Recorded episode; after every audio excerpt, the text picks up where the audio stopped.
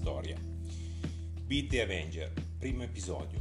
Quando Bill entrò nella cittadina di Stone City, tutti sapevano che era tornato per un motivo. Cavalcava il suo cavallo quasi nascosto dal suo cappello western, a testa bassa, lui e il suo cavallo, e a passo lento, impugnando le briglie con la mano sinistra in quanto di pelle indiana, e nella destra il fucile Winchester, tenuto con le canne rivolte verso l'alto. Sotto lo spolverino il cinturone doppio, legato stretto alla vita e alle cosce, con le sue revolver luccicanti già calde e pronte a far fuoco.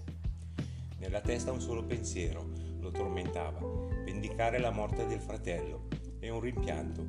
Lucy, una ragazza di 24 anni di origine irlandese, la sua amata. Bill si trova all'inizio del lungo viale che porta all'Hotel Saloon, noto bordello di Stone City. Subito in basso sulla destra vi è la chiesa della comunità protestante di Padre Ralph, di origine irlandese anche egli, e dai capelli rossi come Lucy. La chiesa è in assito di legno color bianco avorio, con un modesto campanile sulla sommità del tetto, e al centro, nella parte anteriore della struttura, un orologio che segna le 18 e 13 minuti, al di sopra del quale vi è una campana di modeste dimensioni. In basso una verandina prima dell'entrata della chiesa, posta al centro, con uno steccato sulla sinistra e uno sulla destra della medesima.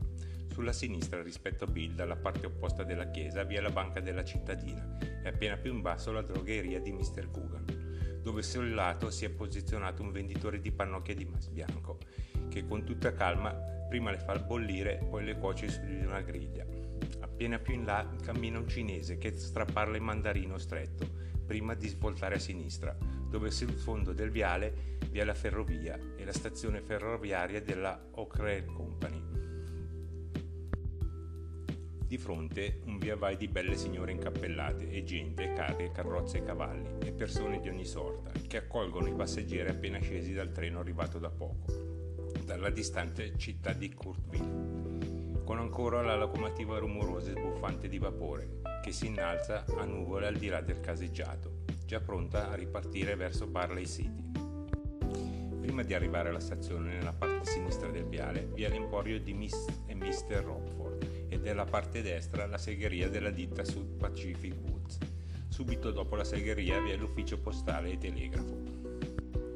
Bill ispeziona tutto da sotto il cappello, sempre mantenendo lo sguardo abbassato e l'andatura a passo d'uomo. A due metri di distanza dall'ufficio postale sulla destra di Bill vi sono le prigioni e l'ufficio dello sceriffo Douglas, principale indiziato dell'omicidio di Steve, fratello di Bill.